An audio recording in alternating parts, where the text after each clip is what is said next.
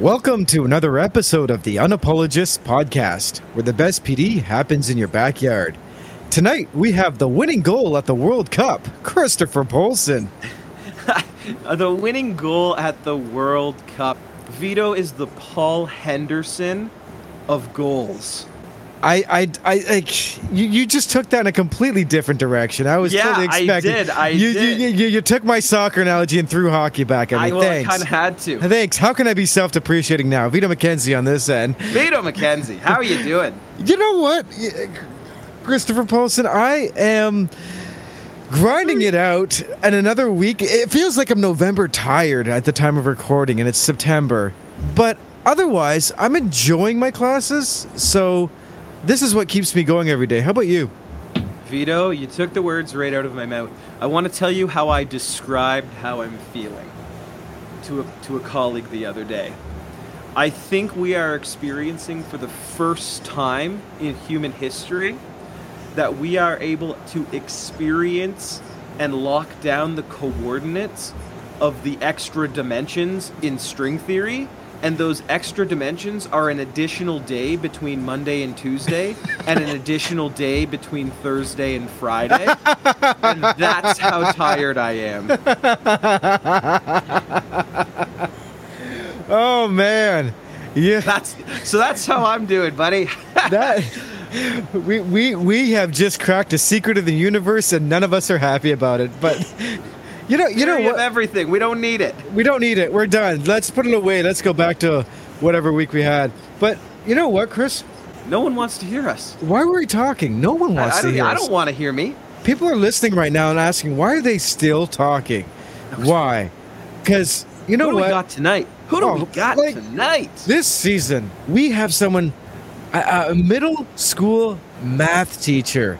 Now, this we, we we've had math teachers. We love math teachers, but now we got someone specific to middle school. That amazing age where I was for several years, and other people were. And this is going to be really interesting to talk to this person. Uh, she's she has a passion for equipping teachers in creating a healthy math classroom where students can thrive no matter their academic ability. But for her, it's not always about the numbers. She brings the formulas to solve the problems, math and otherwise, strategies to cultivate the necessary math mindset. She really, really encourages her students to be math people. We have Johanna Kuiper on the show. Johanna, welcome. Why, thank Salem, you. Oregon's own Johanna Kuiper. Yes, that is me. Thank you for having me. It's Oh, our you- pleasure. You're quite welcome, as we tell our guests. We love having you on just to steal your ideas and run. So There we go. So let's uh, let's get started. So every educator has a story of how they got into education and what they're doing right now. So take take us through your journey. You know, I didn't grow up always wanting to be a teacher. Like many kids, I had lots of ideas of what I would want to be, and none of them were actually what I ended up pursuing. So it wasn't until my I think the end of my freshman year of college where I had to actually declare something that I was like, hey, this sounds fun, let's do that. But I think the way that I grew up and a lot of the people in my life really primed me to become specifically a math teacher. My mom is a teacher, she teaches elementary kids, but she's been doing that for 30, 40 years. She'll correct me when she listens, but uh, she's been doing it a really long time. And so she was a, a very big inspiration in for into why I wanted to be a teacher. And then the math side, because people, when they hear I'm a middle school teacher, they're like, oof, wow, okay. But when they hear I'm a math middle school teacher, their minds are just like blown.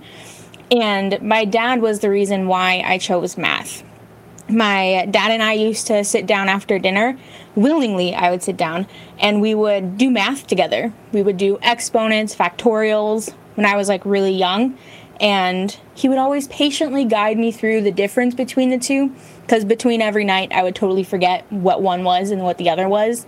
But he was very patient and kind to help me remember which was which. But that was the reason why I was like, all right, math teacher it is. Let's do this. You know, I am so interested in this already because of the math people we've had on, including you know people from the, at the university level who are like the people developing math curriculum for the education system. Um, they have all said that you know the parental involvement in a positive Mm-hmm. way is such a, a huge thing, and right here you're talking about your mom and your dad, and don't think it was lost on us that you said you were primed to become a math teacher. I was hoping oh. you'd catch that. oh, oh, we got it. We got it. That was that was very clever. So I, I, I'm I'm and I'm actually curious to follow this thread a bit further. What was your dad's inspiration? Just that you know what math is cool and, and awesome and fun, or like was it part of his career? I, you know, I'm just curious. That's a good question. I've never thought about that before. Um, but my dad is a tech software engineer. I grew up in the Bay Area in California, where it's like the tech hub. And so he was always a part of that career path. And so I think he just wanted to be able to instill his fascination with numbers and algorithms into someone else. And I- I was there ready and willing to learn that kind of stuff. And so I think our bond was based off of that. And so we kept diving into that further, even throughout my middle school and high school years. Oh, it's beautiful. I love it. I love it. So keep going, keep going. So you you were you were primed to be a math teacher, and Exactly. your, your parents sat you down, and and, and you ha- at the end of your freshman year, okay, I'm just gonna do this, I guess. Mm-hmm. so t- take us through because you know I also taught middle school math, but it was kind of an Nice. accident, and I and I enjoyed it. I, I made it something I, I, I enjoyed, right? And mm-hmm. Uh, brought the kids along with me. But I, I'm curious to hear where you went from there. So after I decided, all right, let's do this, let's become a math teacher, I was a year behind and I had to cram everything within three years of schooling. So I had to take lots of high level math classes, which I think was kind of weird because I'm only teaching middle school, but I have to learn calculus 4 at the highest degree, which I'm sure there's a reason for, but I haven't found it yet. And uh, yeah. From there, I had to do my student teaching or my internship. And I we did it every single year. So not just your final year of schooling, which I think is different than a lot of universities do, at least what I found. And so my junior year, I was teaching at a high school actually, and the number of times I got mistaken for a high schooler blew me away. Like I would dress really nice, I'd wear heels, I made myself try and look older, but everyone still thought like as I was roaming the halls, "Where's your hall pass?" So, you know, good times. And that is why I decided middle school is the place for me because most of the time I do not get mistaken as a middle school student. Vibe right there, right from the get go. If you, if you keep getting mistaken as a student, that you can just go down a level. yes. I love that. I love that. So, no, here's the neat thing. So you- you're you're doing the middle school thing, and you're teaching math, and and you're loving it. It's what you wanted to do, um, but then there's this whole. Okay, how can we? we we're noticing struggling students. And this mm-hmm. seems, you know, from because I always look up and research, that seems to be a passion of yours. How did you fall into that? Like, as an educator, you're young, you're in the field, and now you have this whole other aspect of what you do. Where did that come about? I think it comes from my internship that I did my senior year of college. I worked at a Title I school, which means the majority of the families whose students go to that school are living below the poverty level. And that kind of atmosphere at home really affects how a student academically performs.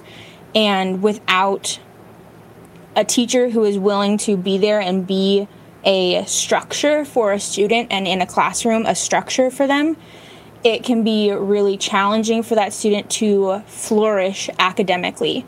And as i was in this class teaching and working with my cooperating teacher i noticed how many students at a middle school level were working at a kindergarten and first grade level.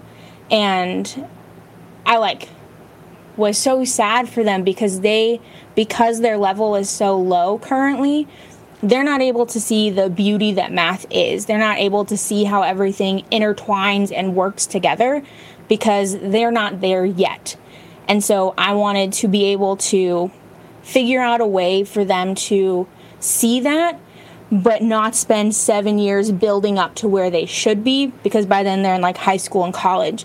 But how can I make it so they see that that intertwinedness of math and how beautiful it is without taking all of that time to do it, if that makes sense. Oh, absolutely. So what you what you're really getting at is saying, okay, listen, I know you're not the level you're supposed to be. You know you're not at that level you're at this point have, may have given up, but I'm going to show you the beauty of why you shouldn't. Mm-hmm. Exactly. Oh, I love that. I love that. That's beautiful. That's wonderful. So, like, I mean, th- this is an uphill battle. Um, mm-hmm. I, would say at any grade level, to be honest. But um, you know, we oft we often hear the words math and confidence going together, building math confidence. So, c- c- let, let's give your thoughts on why the math class is an area where students often deal with confidence issues? Like, what? Why do you, why do you think that is? I think it has a lot to do with how society promotes math itself. I think a lot of movies and TV shows promote math as something that's too hard and it's okay to be bad at it. And you're either bad at it or you're like a nerd to the extreme level. And there's no ground in between. And so when society says, hey, it's okay if you're bad at this, students are like, oh, I don't have to risk it. It's okay for me to be bad at it. And so that's part of why students maybe lack the confidence to do math. And I'm, I'm thinking of the Incredibles movie, the Pixar Disney movie, where in the second one, the incredible dude, I think Bob Parr, he says, I don't know that way. Why would they change math? Math is math. Math is math. And I think it also speaks to the older generation not understanding how we have quote unquote changed it to be more accessible for students and to help it connect to more than just math class. And so that ties into why society says it's okay to be bad at math because we're presenting it in this new way that people don't understand yet and it creates chaos and people don't like chaos and it's a whole cycle. I am just blown away right now. We've had math people on the show, obviously. I've never considered a societal approach to math. Mm-hmm. I've never considered, but just in saying that, you know, you're right. When I think about the films I've watched, the television shows, you know, I even I have a I have a young I have a five year old and a two year old, and and the the few shows that I let him watch, how it's portrayed what an interesting take on that, and an interesting take on education in general hmm. as a cultural phenomenon. Um, wow, yeah. So, we, as someone who is into math, as someone who, and I can only assume that growing up, you know, you don't become a middle school math teacher because you hated math. you know, you know what kind of things when in your personal story when you were growing up, how does as someone who is passionate about it, do you mind sharing like how you felt being portrayed that way? Because I almost think like that's a turnoff for people who might have had the mm-hmm. math spark. Mhm. I agree. I think because math was something I always excelled at, like from a middle school level, I was always put in an advanced math class. And so the way my peers viewed me as someone who is like smarter than them and while that might have seemed true for maybe math, it didn't apply to every area. But because I was good at math, it seemed that they portrayed me as good at everything. And when I would maybe help them something or help them with something, or they wanted assistance and I wasn't able to help them, they're like, You're good at math. Why can't you be good at this? And it's like, just because you're good at one thing doesn't mean you're good at everything. And so I think I took that upon myself of I need to be good at everything so that way when people come to me for something, I have the ability to help them and they don't see me as less than they did before. Uh, that, and and what a wonderful way to even to even put that and, and to uh, like just it just showcases this whole mentality that we've been trying to break uh, break through. And, and not only with our math teachers have been on the show but the science teachers and pretty much this mentality that you have to be this type of person. And you either are or aren't. It's like an exclusive club. And i guess well you, you know we measure intelligence by that. Obviously you're a very intelligent person.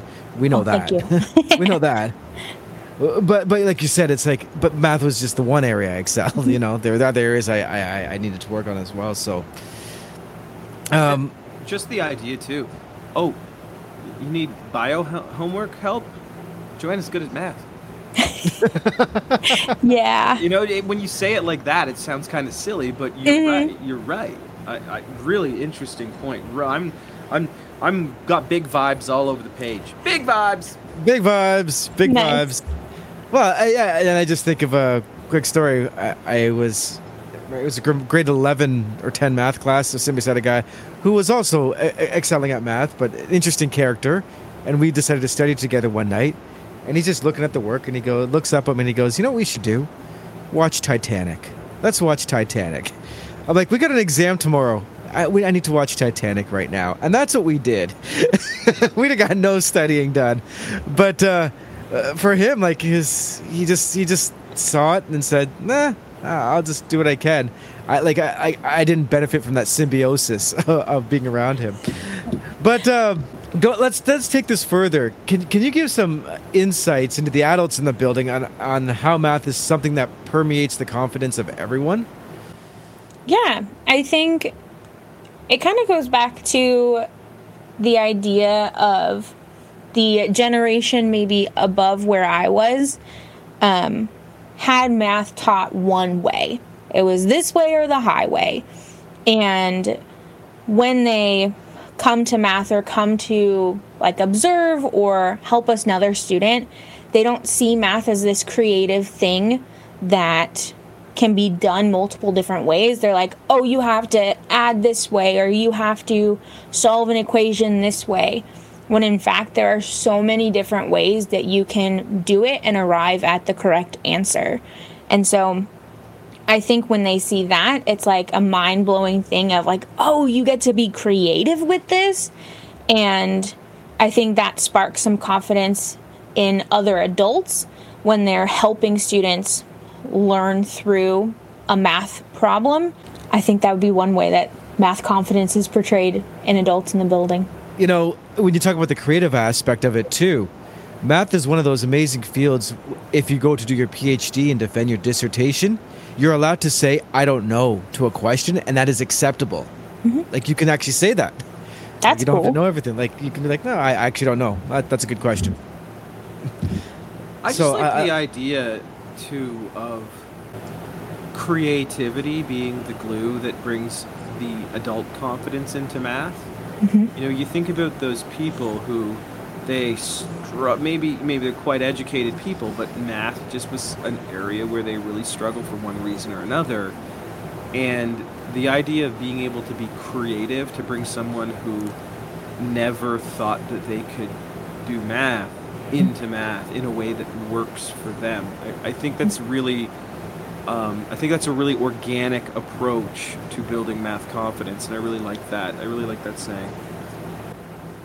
All right. Uh, so, loo- looking past the confidence now, we're getting the adults on board, getting the students i- in there. Uh, This is kind of your wheelhouse right here. uh, Identifying struggling students and getting them com- kind of on track, building that rapport to get them to love the idea of the subject again. So, what are some methods that you use to do this effectively?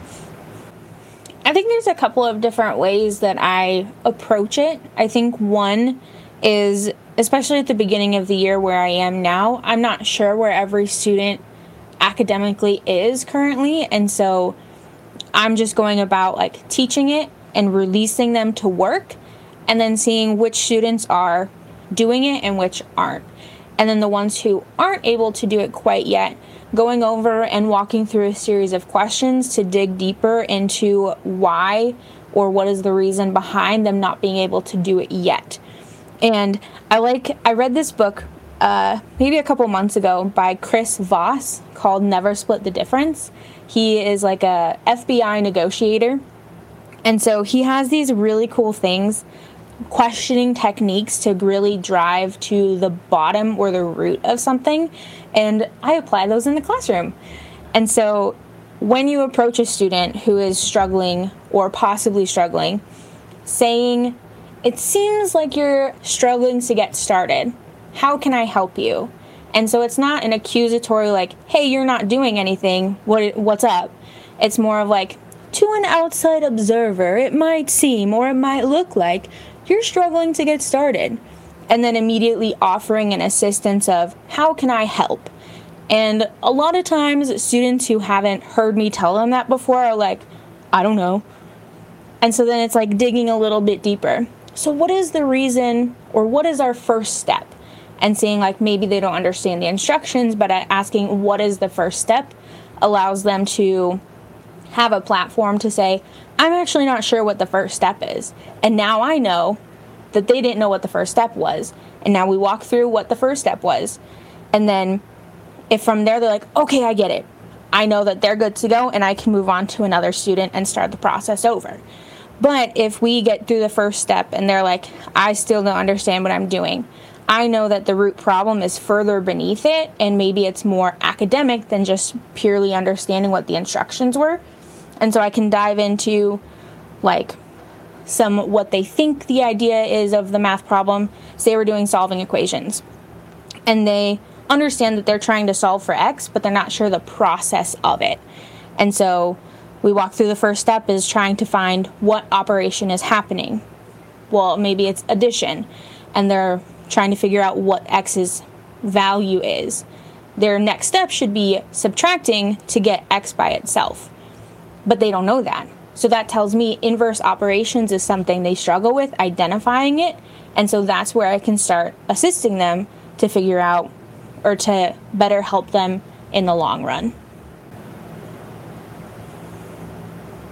I think that's a really cool uh, process too, because so often we just go in and we say, "What's wrong?" Mm-hmm. or "Where are you struggling?" if I knew where I was struggling, I wouldn't be struggling that exactly. so I, I, I, think that's a like just the concept of knowing the right questions to ask mm-hmm. and using your solutions as a map to get to the real issue. I think that that you know we're talking about math right now, but that's across any discipline, right? Mm-hmm. Oh, absolutely. So, I think it could be for anything. So, and then in terms of like, okay, so you've, you've sat down with your student you have you've asked the questions. You know you're in the classroom. You have you know I, I don't know what your class sizes are like but you know what you know depending on where you are in the world like 25 to 50 kids right? Mm-hmm. now as the teacher it's like i have to put a plan in place now to help this student who i know has some struggles. Where where do we go from there? When we recognize the issue and we know that there's going to be some additional uh, learning and, and, teaching that needs to happen. How do we make that flow within a classroom that is a, is a living, breathing organism? That's a really good question. And it's something that I struggle with a lot in my classes, especially because my class sizes at the beginning of the school year were 35. And so trying to navigate an hour long class period with 35 students who many of them need that additional support. It's trying to find a balance of how can I teach this to the whole class and my higher level students or maybe my closer to on grade level students aren't bored or feel like they're not being challenged but also additionally helping those students who are still needing that extra scaffolding and so it comes to a line of questioning, like as a whole class, walking through step by step, making sure they have something to reference back to. So I, I use this thing called actionable notes or action actionable cheat sheets because that always makes kids want to take notes more because it's a cheat sheet rather than just notes. But having something that's actionable for them to refer back to when I'm not able to immediately help them because I have a class of 30 students they know that they can look at this, follow it step by step if they're stuck, and they use that first as a guide.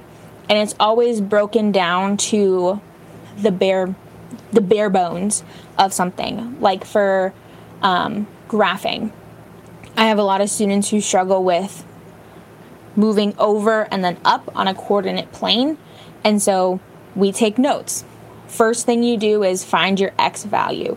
Where on the x axis do you see that? And so working through it step by step, having something to refer back to while we do that in class as a whole class. Then when it's time for them to actually produce something, they have something to refer back to, especially if I'm not present. Okay, so you, you, pretty much provide them a guide Yeah. um, in place of you.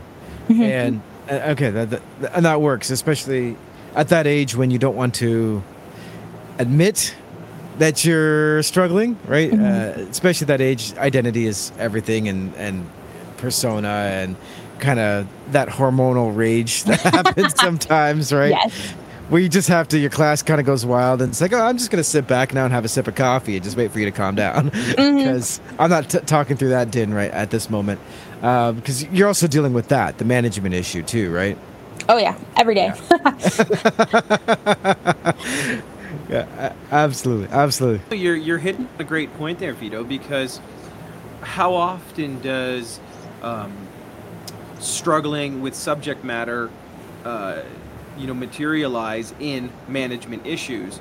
I don't want someone to know that I'm bad at math, so I'm going to act out in math class. I'm going to be, you know, the class clown, or I'm going to do the things, and so then we get stuck in the behavioral management, which is masking the academic struggle.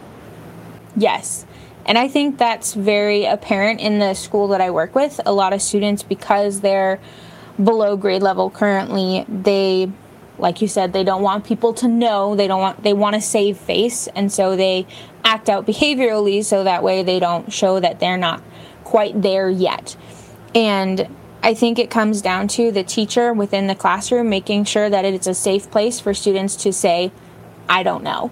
And to be like, all right, we can work with that because it's okay for you not to know, but it's not okay for you to not try. And that's what we are here to do together is get everyone on the same page so that way we can be more successful together. Because more minds is better than one. And I think with the behavior that I see in my class, it comes along the lines of using that Chris Voss, it seems like kind of language to find the root of what the behavior is. So if I have a student who is being disruptive and walking around the room trying to get everyone's attention, it's like having a conversation on the side with the student. It seems like you are struggling to get started with your work. What's going on? and using like what questions and how questions to really dive deep in the student dive deep into why the student is acting out. And it's like oh i wasn't sure what the activity was or i'm not sure how to get started. Okay that's something i can help you with. Let's go sit down and i'll help you out. And so it's like it deflates the behavior and allows me or an ia or an instructional assistant to help a student out. And I really enjoy how you're bringing in a master negotiator into the classroom, right? Yep. This, this kind kind of crossbreeding of ideas. You know, Chris and I are all about that. Just, You need just one. finding, because you, you, you, you, you need to sometimes. You need to kind of. I call it subtle manipulation, which is half the reason I became a teacher, just to do that. uh-huh. nice because you have a experimental ground for for students to see how can you encourage them without them knowing and show them that you care without them recognizing it. Um, so I, I love how, how you bring that in. I think that's that's really really neat. So let's get let's get really practical then. Wh- what what can teachers do, or what do you, to be inclusive for math education? Because you have some really high flyers. You get some kids in your class who are like, you know, give me three grade levels up. I want to do this, and you have other students who are way below grade level, and and so how you know how, how do you guide that whole class towards success? What are what are uh, what are some things you do? Um, a lot of things that I do is make sure that the activity or whatever we're doing is engaging for students and it's also related to something outside of what math class is. So, what I mean by that is we want our math lesson to be related to something a student already knows. So, for graphing, we want to maybe look at a map. How could we take a map and plot this point, we have to look at our is it longitude and latitude points to figure out where that would be on a map because not everything just has an address. And so we have to find that location. So graphing is going to help us find things on a map. And so relating it to that, giving it a purpose and a reason is why students engage. And so when it's engaging, students are more willing to buy in, even if they're not sure of it yet. So it's bringing those high flyers and those students who aren't there yet together and, like, oh, we know we can read a map now. We can now work together through this problem or this idea. So engaging the student, making it re- relatable to them, and making it have a reason. It's kind of a first step, anyway. Uh, take us to the second step because Chris just gave you a hallelujah on that one. I No saw one- that. That was great. Li- Listeners can't see, but yeah, we there, there's a whole hallelujah moment. So keep going. Next step. What do you got? So engage it. Make it pra- make it like Mm-hmm. relatable. Like uh, Richard Feynman, physicist, always said, you can't do education in a vacuum. You got to pin it to something you already know. So exactly. Yes. you, you, you just nailed that one. So what's what, what's next? I think the next one relates to the teacher themselves. I think the teacher, especially as a math teacher who's fighting all of these like societal norms of maybe math is not cool yet, and um, we have to really play the personality and really up the excitement that math class has because that's another way kids get to buy in is like ooh she's excited about this. Like i want to be excited too. And so really building the excitement of something. Like today, we were talking about corresponding sides for transformations, and corresponding sides could seem really boring because it's just like this side is related to this side. Hallelujah. But now it's like, okay, well, how can we take this and make it fun? So, corresponding sides of like a classroom, or if you hold up your left hand and it's a reflection of your partner's hand, these are corresponding sides. And really being excited about it and not being like, oh, corresponding sides is so boring. Like, I don't know. It just makes it exciting for me. It makes it exciting for them. And I see a lot more engagement and buy in for them, whether, well, no matter where they are academically, they're like, let's do this. And in addition, if you use highlighters, anything a student can color or highlight, it automatically is way more fun. I, yeah, absolutely. Vandalize this paper. Do it. yes, yes, yes. So I'm I'm loving this. Like I'm picking. up. you know, you're making it engaging. You're making the content relatable. You're making it real. And be like, oh, this might be something that we're just putting on, a, but this is actually pizza. You know, like, mm-hmm. and then and then we're we're bringing the excitement. We're putting our own excitement as the educator into it. But then here's my here's my here's my big pulse and question for you. So then we get to the test. Then we get to the assessment piece. And this is when we are assessing the learning where it's not we don't often have that same freedom that we have in the learning process. So when we get to the assessments, how do we make sure that our assessments follow the rules that we've just put out in our math class to make it something that's that's worth having to make it something that's exciting and engaging how do we make the assessment point mirror that That's a good question. So I think first is change the way that we talk about an assessment.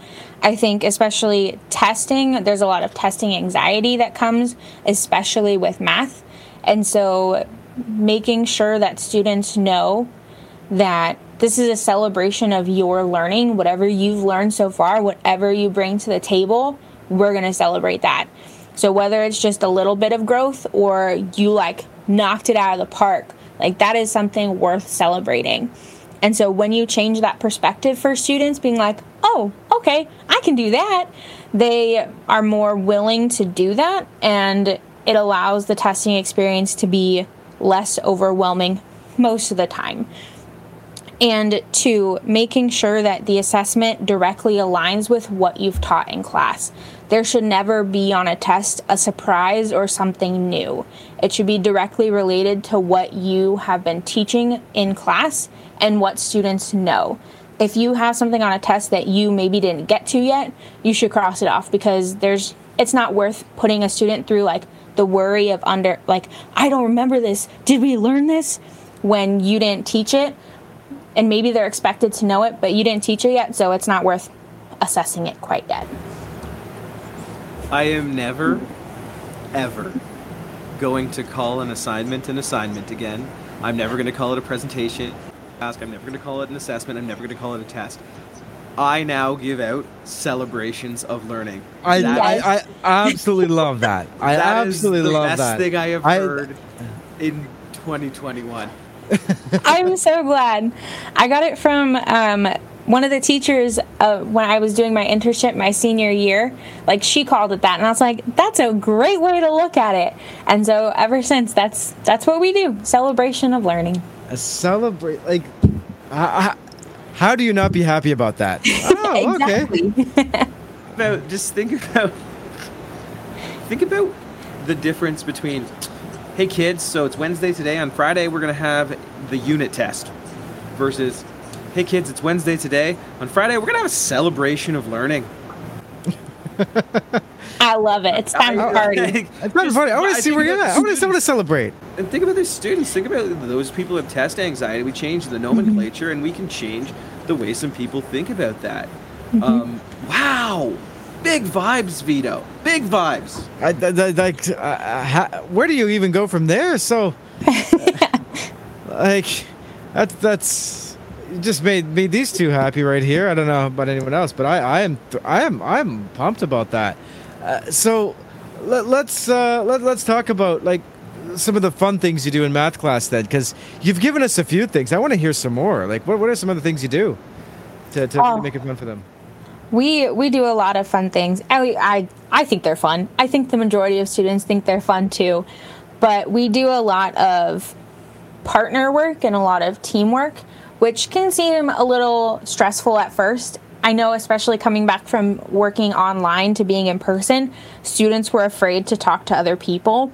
And so we really had to work through uh, the process of how you talk to a person. And it's okay to talk to people. Like, it's not stranger danger here. And so, um, working together, working with a partner, more more minds are better than one. I think gives them the peace of mind. While we try to keep it academic as much as possible, like there's always that social component of, hey, what'd you do over this weekend? Or did you go to the football game last night? And so it adds a layer of sociability into the math class as well. Like this isn't just an education place, this is a place for us to become a math family, um, kind of like a number family, but math itself.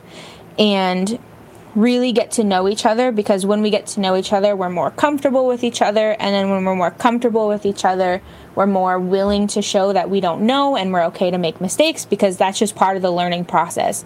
No one nailed something on the first try. Like Thomas Edison, who made the light bulb, he tried a bunch of different ways that didn't work before he was able to create the light bulb. And without all of those failures, quote unquote failures, he wouldn't have been able to create that light bulb. And so we want those light bulb moments. And if you need to take a bunch of tries beforehand to get that light bulb, so be it. And that should, again, be celebrated. So that's just like a whole piece of creating a math classroom where students can thrive because we are a math family in every class period. Like that, that that's big vibe right there. Like we- you're talking about educating people. and celebrate The- the the- process. celebrating the process but you know the social aspect yes the whole student these are holistic young people who need development in many areas and math class is going to give them that uh, just in one particular flavor of it uh, i love this idea of like building community in your room like that, that that's that's that's wonderful You- Yeah. you're, you're looking beyond that. that that that i love it i absolutely love that chris you better be writing that down Oh, yeah. I mean, And I, sorry. all I'm doing is writing down big vibes. Um, and I think that's something that I, I struggled with a lot my first couple of years of teaching, especially when you have a lot of behaviors that you have to work with. It's like, no, I need you to get this work done and I need you to get it done now. And so I think I still kind of struggle sometimes of it's okay to have them talk non-academic as long as there is academic work going on. And so it's all about a balance of the two, where it's yes, we can be social, but yes, we still have to be academic, and just combining those two to make a, a beautiful classroom. Absolutely. And, and, you know, the fact is you're excited about it too. Mm-hmm. And your students read that off you so they, they know you're the real deal when when you're coming at them with this stuff too. And I think that, that that is a big one. That is a huge one right there too. So that's that's students are very lucky to have you. That's for oh, sure. Oh, thank you. So in your opinion that you, you've hit on so many points like I, I would love to hear in your opinion what do you think educators should be unapologetic about in their practice I have two things. One relating to what we've talked about is don't be afraid to show that you don't know something as well. Like we want to model what we teach. And so if we model that maybe we don't know something or oops, I made a mistake here, like let's go back and fix it. We're showing that it's okay to make mistakes and that we shouldn't apologize for it. It's just like it's a normal part of life. Let's go through it and let's move on. We don't have to say, "Oh, I'm so sorry. Like I made a mistake. Like I'm really apologize for that." It's like, "No, it's part of life. It's part of life. Work with it and move on." And then the second thing is don't be afraid to be silly. Students really respond to that, especially at the middle school level. They really love seeing you outside of like your strict teacher stance who classroom manages perfectly. They want to get to know you. And when they get to know you, they're more likely to buy into the class because they know you. And again, it goes back to that classroom atmosphere of we are a family and we're here learning together. So I think a lot of teachers, I feel like I'm very different than a lot of teachers in my school building.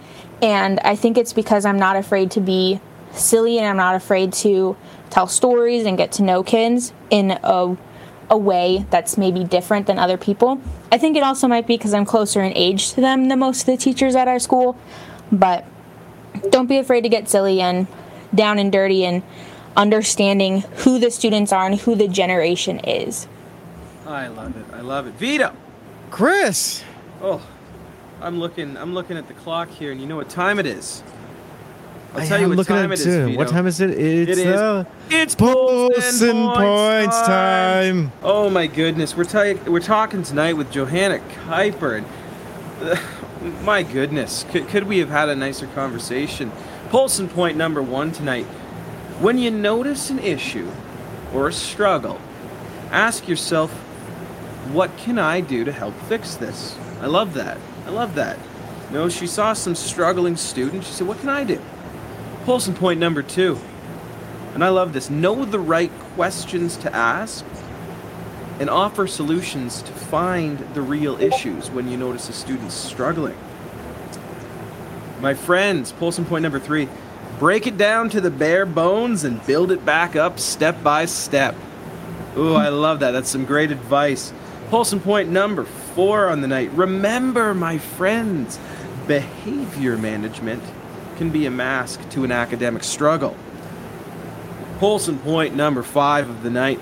How are you being engaging and making content relatable and real? Ask yourself that every single lesson. But of course, we don't just have the pulse and points because we have the big vibes of the night. Of course, we got big vibes tonight. Vibes. Oh, big vibes. Huge vibes, even. Hey, big vibe number one. Show students the beauty of learning. Whatever you're teaching, maybe it's math, maybe it's LA, maybe it's social studies, I don't know what it is. Show those students the beauty of learning. And hey, just because you're good at one thing, friends, doesn't mean you're good at everything. Teachers, that means you too. And guess what? The opposite's true too. Just because you're bad at one thing doesn't mean you're bad at everything. I love it. Could I get a bigger vibe than math is creative and it can be done in lots of different ways? Remember that.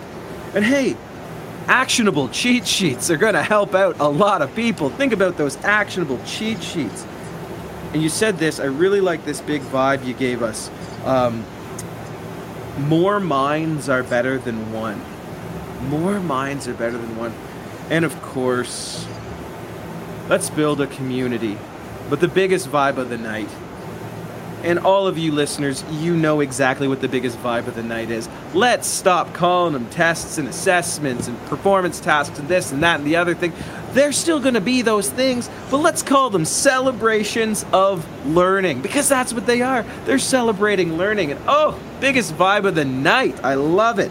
And teachers out there, listeners out there, be unapologetic about showing what we don't know and our mistakes, and be unapologetic about being silly and telling your stories and being the person that your students need you to be. Johanna Kuiper, thank you so much for coming on the show tonight. Yes, thank you so much. I had a lot of fun. Oh, it was a pleasure. We were having a laugh here. It was it was wonderful and learned so much from you. So we really appreciate that. Thank you. Of course, anytime. And thank you for joining us for another episode of the Unapologist Podcast. Join us next week when we'll talk with great people, learn new ideas, and tell the story of teaching as it happens. This is Vito and Chris signing off.